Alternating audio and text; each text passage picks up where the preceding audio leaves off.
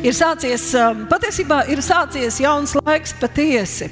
Um, tas laiks, kāds uh, bija līdz uh, kaut kur janvāra vidum, tas laiks nekad vairs neatkā, neat, neatkārtosies. Mēs esam jaunā laikā. Pirmkārt, es gribu teikt, mīļie draugi, locekļi, ir kādi, kuri zvana un saka, nu, cik ilgi un kāpēc draugs ir slēgta. Draudzene nav slēgta. Sveicināti! Man prieks būt ar jums un, un, un būt kopā. Draudzes durvis visu laiku ir atvērtas, mums viņas nav jāslēdz. Mēs visi esam šeit uz vietas un darbojamies.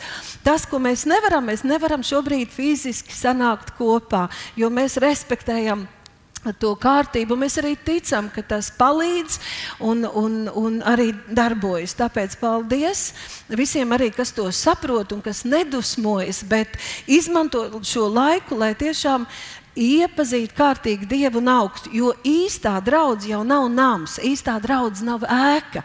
Draudzene esam mēs ar tevi. Jēzus ir galva un mēs esam viņa ķermenis. Un man šķiet, ka šobrīd draudzene kā nekad uh, atspīd. Mēs atspīdam, mēs, mēs sadzirdam, mēs saņemam, mēs varam palīdzēt cilvēkiem viņu vajadzībās. Un galvenais, ka mēs paši varam augt. Un, kā es teicu, vienās no vakariņām kad iegājuši ar svēto garu šai tūkstneša laikā, ja tā var teikt, būsim kopā ar svēto garu, lai viņa, lai viņa spēkā jau izmainītu, nevis daudz ko zaudējuši, nevis izgāzušies, nevis sastrīdējušies, sanaidojušies, bet tieši savienojušies, iepazinuši Jēzu vēl vairāk, viņa spēkā izietu ārā daudz spēcīgāk, svaidītāk.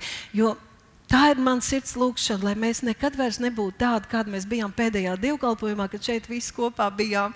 Lai mēs tiešām Jēzu mīlam daudz ugunīgāk, pa šo laiku saprotot, novērtējot, daudz, daudz ko pārdomājot. Bet uh, viens otrs mēs tā esam pārunājuši, un cilvēks saka, nē, es zinu, ka šis vēl nav pasaules gals, jo, un tad viņi min kādas pazīmes uh, no tām raksturvietām, par ko Jēzus runā, kā būs tad, kad būs pasaules gals. Un, jā, mēs arī piekrītam, šie notikumi vēl nav pasaules gals, šī ir laba iespēja un izdevība un ļoti liela svētība daudz ko saprast un pārdomāt un sakārtot. Taču viens gan ir skaidrs, ka šie notikumi mūsu diezgan strauji pietuvina tiem pēdējo laiku notikumiem. Bet par to droši vien arī mācītājs nu, arī runās, un es domāju, visa pasaule runās un spriedīs un domās, kur mēs šobrīd atrodamies un kas notiek. Bet man ir šodien privilēģija paklausīt mācītājiem un kalpot, un Dieva svaidījums ir uz manis, lai vārds varētu atskanēt, jo Viņš sūta vārdu un glāb mūs un maina mūs. Un es pateicos debes Tēvam par to. Un tā. Mhm. Un tā, tā prieka vēsts, par ko šodien mēs visi kopā priecājamies un priecāsimies, ir, kad Jēzus ir ar mums, ka mēs esam Jēzu, ka mēs tik ļoti, ļoti varam izbaudīt Jēzus mīlestību. Un, uh, visam pāri globāli skatoties, man, es ticu, ka arī tas notiek Spānijā, un Itālijā un Francijā, par, kur, par kurām valstīm mēs arī lūdzam, ka cilvēki, kas piesauc tā kunga vārdu, viņi tiešām piedzīvo un izjūt spēcīgu Dieva žēlstību un klātbūtni. Jo mēs zinām, ka šīs lietas, šīs, šie vīrusi nenāk no Dieva, tas nāk no vēlna, bet katrs, kas piesauc tā kunga vārdu, viņš top izglābts, Dievs palīdz, dziedina, sargā, izved un glābj. Tāpēc, ka Dievs ir mīlestība. Dievs pat patiesi ir mīlestība, Dievs ir žēlstības Dievs. Un mēs varam droši tajā pastāvēt un droši uh, par to priecāties. Un es gribu atgādināt, ka jau Otrā mūsu grāmatas, uh, 34. nodaļā, tā ir tāda bezgalīgi mīļa vieta, kur uh, Dieva kalps Mozus. Uh, Viņš atradās tādā grūtā situācijā saistībā ar aicinājumu, saistībā ar, ar, ar to draugu, ar to atbildību, kurā viņš atradās. Un, Un uh, viņam vajadzēja stiprinājumu, viņam vajadzēja, lai Dievs ir ar viņiem iet tālāk. Viņš, uh, viņam dvēselē notika kaut kāda liela pārdzīvojuma un vētras, un, un, un viņš prasīja Dievam, Dievs, rādi man savu godību. Ziniet, mēs šodien drīkstam un mums vajag ilgoties, piedzīvot Jēzus klātbūtni, piedzīvot Jēzus godību, atklāsmi. Un, ja vien tu to vēlēsies, Jēzus ir daudz tuvāk nekā tu vari iedomāties. Viņš ir tevī un tu esi viņā. Un Mozus tur saka, debes Dievs, rādi man savu godību. Viņš neprasa naudu, viņš neprasa karaspēku, viņš neprasa apsardzību tur tām lietām, viņš neprasa, lai izved cauri tām, tām grūtībām un vajāšanām. Viņš saka, rādi man savu godību, savu slavu. Un turpat vēlāk Debes Tēvs atklājas, viņš atklājas savā slavā. Un tur no 5. līdz 7. pantam ir teikts, un tas kungs gāja viņam garām un sauca savu vārdu. Viņš iepazīstināja ar sevi vēl vairāk, vēl dziļāk. Un ko tad viņš teica? Tas kungs, tas kungs apžēlošanās un žēlastības dievs, pacietīgs un bagāts žēlastībā un uzticībā. Žēlastības, apžēlošanās dievs, pacietīgs, bagāts žēlsirdībā un uzticībā, kas tūkstošiem saglabā žēlastību, piedod noziegumus, pārkāpumus un grēkus, bet arī neatstāja nevienu nesodītu. Dievs atklāja sevi mūzumu. Viņš kaut tādā jaunā pakāpē iepazīst Dievu, un Dievs savam bērnam atklāja sevi vēl vairāk savā žēlastībā, mīlestībā, pacietībā, apžēlošanā. Un, mīļie, mēs, jūs piekritīsiet, ka vairāk kā 2000 gadu Dievs savā žēlastībā ir izstiepis savus rokas pret tautu un tautām, kas nicina, spļauj uz debesīm, izsmej, elpojot Dievu dāvāto skābekli, pārtiekot no, no tā zemes ražas augļiem, vēl joprojām, cik nu tur modificē kaut ko, vēl joprojām kā no pašiem sākumiem Dievs ir ielicis ēs un pļaujas principu. Dzīvojot paši neregulējot, kā puksts sirsniņš, kā strādā plaušas, kā mēs elpojam un izelpojam, mēs dzīvojam. Un, Apostoli darbos teiks, tas viss dzīvība elpo un viss nāk no debes Dieva. Dievs pacietībā un žēlastībā piedod, apklāj, apžēlo, atklājas, klauvē pie katras sirds. Un cilvēks savā bezdievībā to ticību, ko Dievs dāvina, lai mēs spētu ticēt Viņam, ieguldīt tajā, lai ar visiem spēkiem piespiest sevi, piemānīt sevi, lai ticētu, ka Dieva nav. Bet Dievs saka, es jūs tādus esmu radījis, ka jūs zinat, ka es esmu. Un es esmu Dievs, un es esmu sūtījis vienīgo glābšanu, vienīgo glābšanās ceļu, kas pārvedīs mūs no šī laika mūžībā. Tas ir Kungs un Glābējs, Jēzus Kristus, dzīvā Dieva dēls, kuru mēs esam piedzīvojuši, kuram mēs piederam. Tā kā mīļie Dieva bērni, Mums vispār nebūtu ne uz mirkli jāpaceļas vairs jautājumam, vai Dievs mani tiešām mīl. Ja manā dzīvē kaut kas notiek tā, kā šobrīd nepatīk, un es varbūt visu nesaprotu, vai Dievs mani vēl joprojām mīl, vai Dievs man sargā, vai Dievs man ir uzticams, vai Dievs ir ar mani. Man liekas, ka tas būtu tik Nu, nedrīkst, nedrīkst. Iepazinuši Dievu, zinot viņa vārdu, viņa nemainīgo likumu, viņa pil, uzticības pilno sirdi. Tādu jautājumu mēs nedrīkstētu sev pieļaut.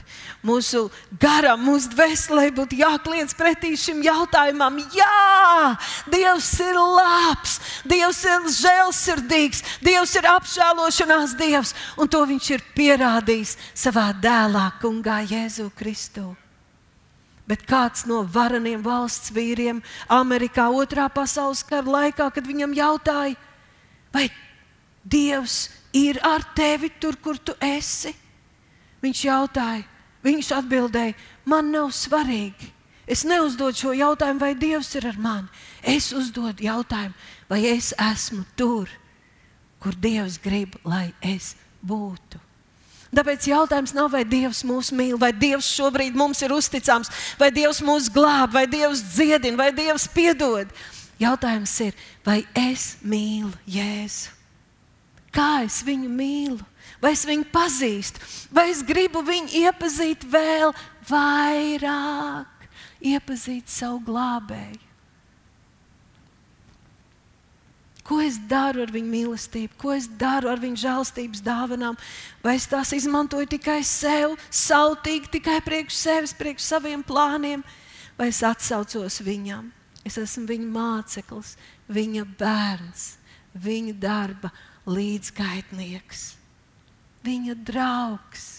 Aleluja! Šis ir tas lielais, skaistais jautājums, šī lielā iespēja ar katru dienu iepazīt, iemīlēt Jēzu vairāk. Jo Dievs ir tik labs, Viņš savu mīlestību ir izlaists mūsu sirdīs. Hei, tev varbūt liekas, kā jāmīl, vai es pareizi mīlu, varbūt es kaut ko nejūtu, nesaprotu, varbūt es nemāku. Nē, nē, nē, nē. Dievs savu mīlestību ir izlaists tavā sirdī. Un tu vari, un tu saproti, un tev ir. Un viņš tev atklāsies tieši tā, kā tu vari saprast. Tieši tā, kā tev tas ir vajadzīgs. Tāpēc, ka Jēzus ir pie tevis. Arī tagad, šobrīd, Viņš ir ar tevi. Viņš grib tevi vadīt, izvadīt cauri, izdarīt, lai tu visu izdari. Kāpēc tu esi uz šīs zemes un beigās esi mājās debesīs? Tāpēc jautājums ir, kā es gribu mīlēt Jēzu, kā es gribu atsaukties viņa mīlestībai, ko lai es daru ar šo mīlestību, ko viņš ir izlējis manā sirdī. Ko lai es ar to daru? Kā lai es viņu nododu, kā lai es to citiem parādu, kā lai es to nepazaudēju, kā lai viņi atnesa augļus, paliekams augļus, lai cilvēki beigās aiziet uz debesīm.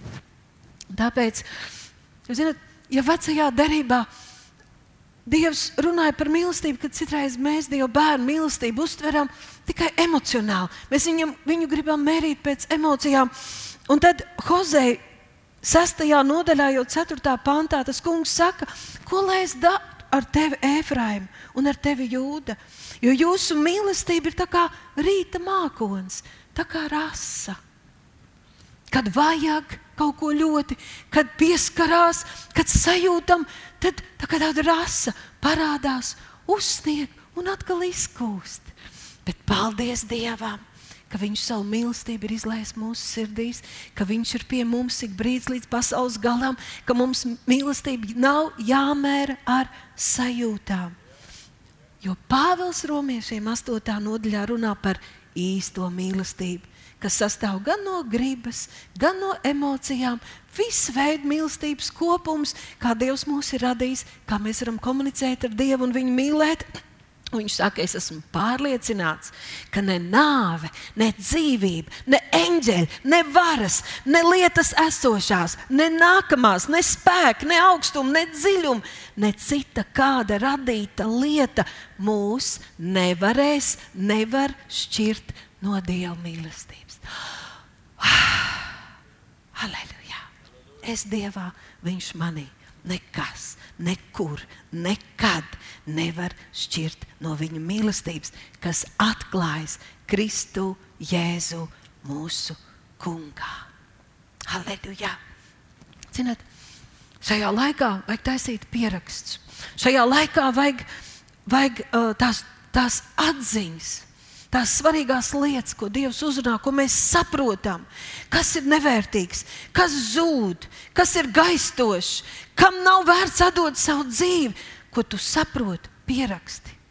Jo tas bija kad pusgadu atpakaļ. Dievs pēkšņi uzrunāja par kādu vīru, ne, tas pat ilgāk bija. Lūkšanas laikā draudzē uzrunāja par kādu vīru, un pravietojums bija tāds: Es tevi celšu, un es tevi svētīšu. Paies kāds laiks, un es tevi celšu un svētīšu. Viņam bija grūts laiks, tad finansēs.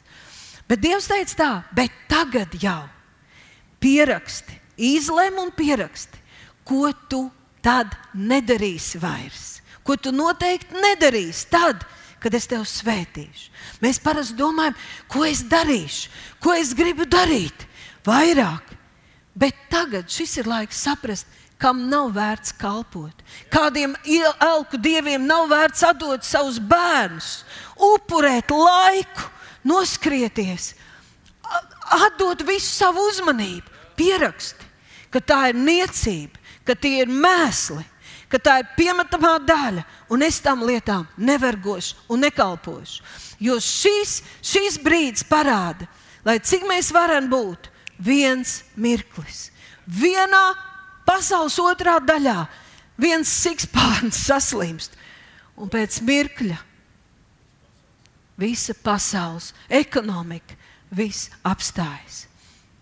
Un tad mēs atceramies, ka Jēzus tik daudz runā līdzības. Esat nomodā un skaidrā prātā, nomodā un skaidrā prātā. Esat gatavi kungu sagaidīt. Nevis vai pasaules gals, kad būs pasaules gals? Pēc 30 gadiem Jēzus teica, dzīvo katru dienu, it, lai tu būtu gatavs satikties ar Jēzu. Un viens no, viena no līdzībām, viens no piemēriem ir, kad Jēzus saka, ka viņš, nama kungs, tas ir debesu tēvs, uzsaka, lai galdu daudz viesiem. Viņš grib rīkot svinības. Laiks ir pienācis. Man gribētos teikt, pēdējās dienas ir klāt, kad draudzēji jau plaukst, jāpaceļ galvas, jāstaigā baltās drēbēs, un lai galvām nekad netrūks svaidāmās eļas. Mēs atmirdzam, atspīdam Dievu godībā pēdējās dienās. Jā, būs daudz grūtu laiku, būs daudz grūtu laiku vēl priekšā bet draudz atspīdēs. Mīlas svētki ar to kungu, sadraudzība ar viņu un viņā aizvien vairāk. Un tad viņš izsūta kalps, ejiet un aicinat manus bērnus mīlestībā. Un ko mēs redzam?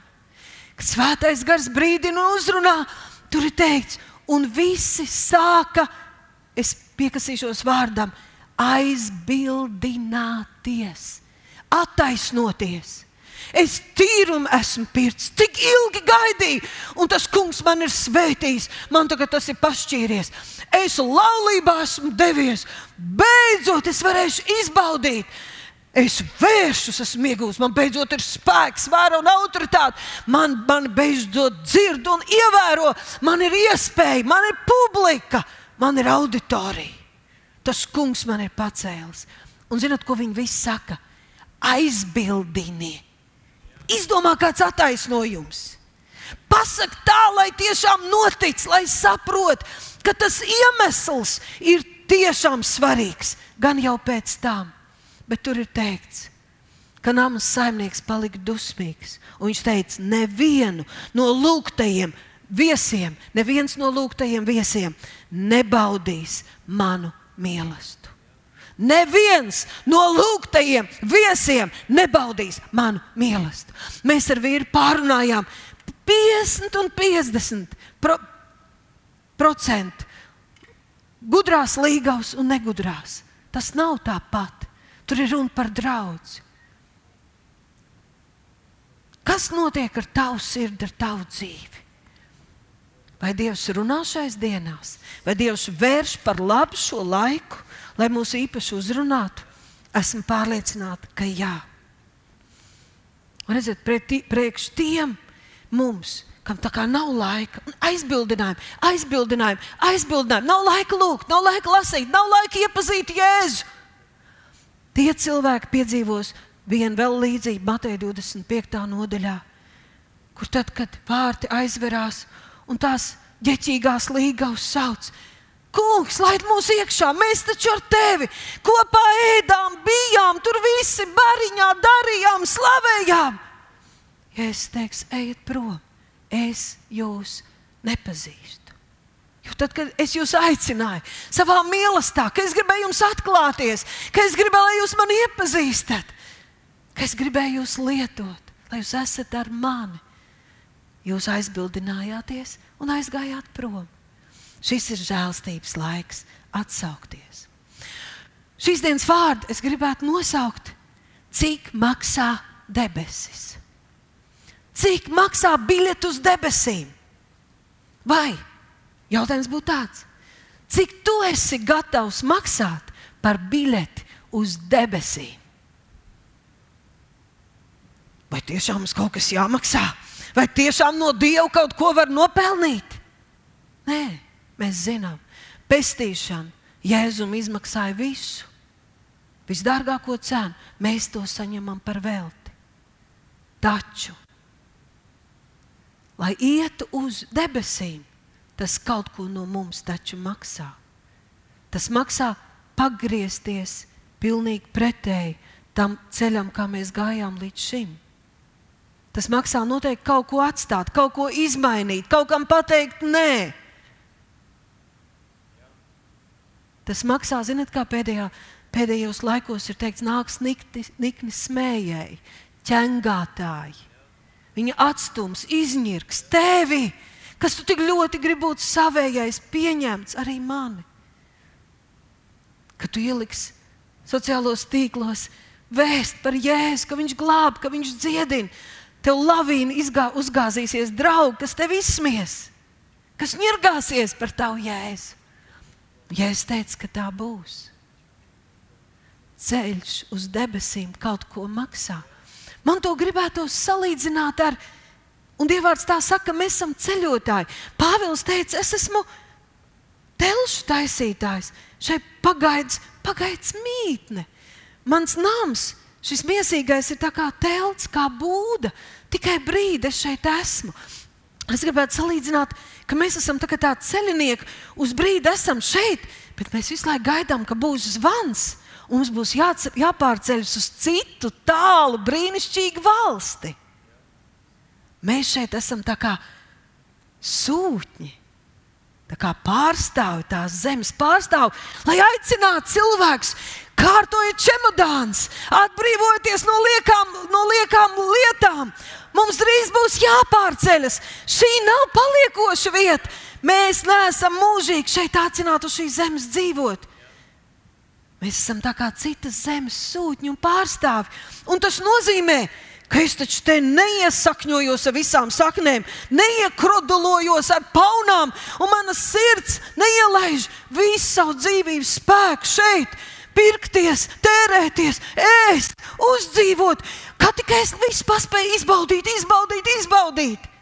Nē, es zinu, ka manas baudas, visas lielās un galvenās, ir priekšā.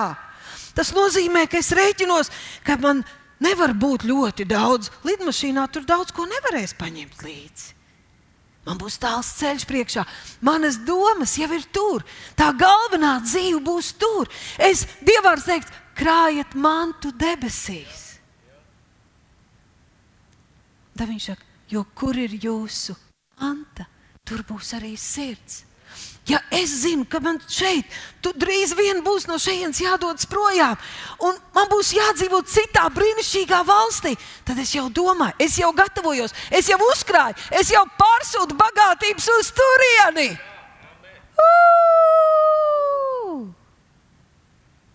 Krājiet mantu debesīs. Ja es saku, es nākšu atmaksāt tik vienam pēc viņa darbiem, ko tu dari ar Jēzu? Ko tu dari ar savu pestīšanu? Tad cik maksā debesis? Filipiešiem 3. nodaļa, 20. pāns saka, mūsu piederība ir debesīs. Mūsu mājas ir debesīs, no kurienes mēs arī gaidām pestītāju kungu Jēzu Kristu, kurš pārvērtīs arī mūsu zemīgās miesas. Mana piederība ir debesīs. Esmu nākus no debesīm, un es atgriezīšos debesīs. Es šeit esmu tikai uz īsu laiku. Aleluja! Paklausieties, šī ir tā pamatrakstu vieta manai svētdienai. Kad es sagaidīju jauno gadu personīgi, varbūt vēl daudz to teiks man atnāca manai dzīvē šī rakstu vieta. Un es sapratu, ka kaut kad varbūt man būs arī par to jārunā, jāsludina ar citiem. Bet, mums bija viena no jaunā gada kalpoša, kalpotāju oficiālajām sapulcēm, es padalījos, pieminēju tikai šo rakstu vietu. Un tad viens no darbiniekiem teica, bet man arī tieši šī rakstu vieta ir man personīgā šīm gadam, šī gada sākumā. Un tā ir 1. korintiešiem no 7. 7.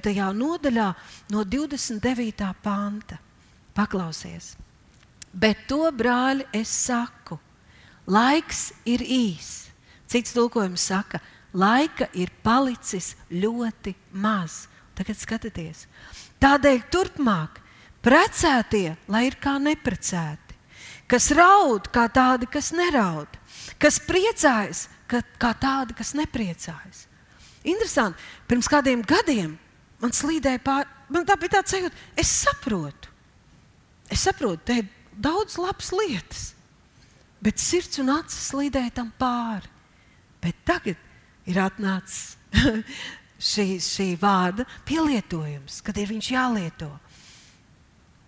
Turpmāk precētie kā neprecēti, kas raud kā tādi, kas neraud, kas priecājas kā tādi, kas nepriecājas, kas pērk kā tādi, kas to negrib paturēt, un kas šo pasauli lieto kā tādi, kas to nelieto.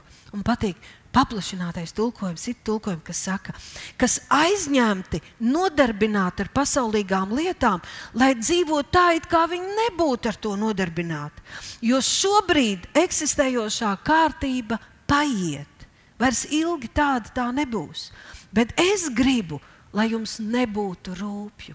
Es gribu, lai jūs nedzīvotu tādu sarežģītu dzīvi, un tas, ko visa pasaule uzspiež, to dzīvesveidu, domāšanas veidu, attiecības veidu, pirkšanās veidu, krāšanas veidu un tā tālāk, lai, lai jūs nes, nesamocat savas dzīves. Lai nu jūs nenervozējat un nesatraucaties par nesvarīgām lietām. Mīļie, šī raksturvieta nesaka, ka pasaules gals ir klāts. Šī raksturvieta saka, ka katra viena mūsu dzīves laiks ir ļoti īss. Un mēs tiešām dzīvojam tā tādā laiku nobeigumā, kad ir jāizsver vērtības. Ir paejošas, laicīgas, vienkāršas, nevērtīgas un ir tiešām svarīgas un mūžīgas vērtības. Tas par to runā. Un te burtiski ir tā pati doma, krāj mantu debesīm lai saknes, lai mūsu saknes ir debesīs, lai mēs rūpējamies vairāk par mūžīgām lietām. Arī domājot par savu ģimeni, par laulību, par bērniem, par attiecībām, par darbu. Mēs esam mūžīgi, mēs dzīvosim mūžīgi. Un mūsu laiks uz zemes ir ļoti īs un paejošs. Pēdējais punkts manā svētdienā vai es esmu gatavs pēdējiem laikiem, pēdējo laiku notikumiem? Jūs zināt, tā bija viena no pirmām lietām, ko es sapratu, ka Dievs, cik būt par mācītājiem, ir grūti un atbildīgi. Man bija tāds sajūta, ka man ir tūkstots bērnu visur. Un mēs kaut kur gājām ar vīru, un es laiku kā tiem, un kā tiem, un kā, un kā, kā, kā tiem mazie bērniņi. Vai, vai viņiem ir kaut kur, kur palikt, un lauku man likās, Irīnai vajadzētu sasūtīt pilnus noliktavus ar makaroniem un rīsiem, lai viss, kam vajag, lai var izdot. Tas bija tas pirmais. Un tad bija pārbaudīt sirdi, vai mēs pareizi mācījām, vai mēs pareizi darījām, vai mēs darījām tā, kā Dieva gars vadīja šo pēdējo laiku. Un mēs varējām abi atzīt, jā, jā. Mēs devām to vārdu, visi arī Dāvidas kalpotāji, tiešām ko Dievs deva. Mēs atceramies kādu no pirmajiem februāra kaut kur sākumā dievkalpojumu, kad viss zāle apklus un bija pravietojums, un mēs sapratām, ka tas pat laikam bija pašā, pašā sākumā ir nopietni. Kaut kas ir pavisam nopietni. Tas laikam bija pat iepriekšējā gada beigās. Dievs ir brīdinājis un gatavojis. Bet, zini, es tev pateikšu patiesību mēs nekad nejutīsimies gatavi, nekad nebūsim gatavi. Un, ja kāds viens otram prasīsim, vai tu varēsi tur izturēt, teiksim, ja tur būs kaut kas, es varu teikt, nē, tu nevarēsi, un es arī nē, nevarēsim. Ja mēs skatāmies tikai uz cilvēciskā, nē, nevarēsim. Nesam gatavi. Nekad nebūsim gatavi. Nekad nejutīsimies gatavi. Bet Jēzus nokalpoja tikai trīs ap gadus. Apkārt bija tik daudz negatīvu problēmu, slimības, saistības, vēlnu darbi. Un mēs sakām, jā, tur bija mācekļi, un tāpēc viņš bija mierīgs. Bet bija kaut kas vēl, kaut kas daudz lielāks un vairāk par mācekļiem. Kas? Cienīgais, svētais gars. Jēzus teica, es neatstāšu jūs viens. Jūs nekad nebūsiet bāriņi. Es pats būšu pie jums ikdienas līdz pasaules galam. Un Jāņa evanģēlīja 14. nodaļā, no 15. panta ir teikts, ja jūs mani mīlat, mēs runājam šodien, vai mēs mīlam Jēzu. Ja jūs mani mīlat, tad turat manu vārdu, tad paklausat manam vārdam. Un te es te gribu teikt, tu zini, patiesībā mēs zinām daudz vairāk nekā gribam atzīt. Mēs varam daudz vairāk nekā gribam atzīt. Mēs saprotam daudz vairāk kā gribam atzīt. Mēs savus grēkus citreiz attaisnojam, strīdamies, lietojam Dieva vārdu, kaut kādus piemērus, raksturvietiņus no kaut kurienes izvelkam, attaisnojot savu grēku, savu nepaklausību. Bet Dievs saka, ka Viņš savu vārdu ir ierakstījis mūsu sirdīs. Un mūsu sirdsapziņa saka, nav pareizi, nav taisnība. Tu vari sev aizmālēt acis, tu vari saviem draugiem aizmālēt acis, bet tu pats zini, ka tev nav taisnība. Jo Dievs savu mīlestību ir izlaists mūsu sirdīs un ierakstījis savu vārdu mūsos. Halleluja! Un svētais gars ir pie mums. Un te ir teikts, viņš aizstāvis būs pie jums mūžīgi. Patiesības gars. Pasaule to nevar dabūt. Viņa būs izbijusies, viņa nezinās, nesapratīs, jo viņi to neredz. Viņi nesaprot svēto garu, bet jūs viņu pazīstat, jo viņš pastāvīgi ir pie jums un mājo jūsos. Viņš vadīs, viņš mācīs, viņš stiprinās, viņš atklās, viņš iepriecinās, viņš iedrošinās, viņš nomierinās, viņš dos spēku. Amen. Tā kā no vienas puses, vai tu esi gatavs? Nē, vai tu varēsi un es? Nē, bet no otras puses, liels jā. Mēs esam gatavi vienmēr, visur ik brīdi mēs varēsim, un mums izdosies. Tāpēc, ka svētais gars, aizstāvs, skolotājs, padomdevējs, iepriecinātājs, lielais palīgs ir, ir, ir pie manis un tevis ik brīdi līdz pasaules galam. Tāpēc Efeziešiem 5.18 ir teikts, parūpējies par lai tu būtu pilns svētā gara, vienmēr pilns, piepildīts ar svēto garu. Svētais gars ir pie tevis. Vienkārši rēķinies ar to. Ja svētais gars uzrunā tevi, aicina, kaut ko saka tavā sirdī, ņem vērā.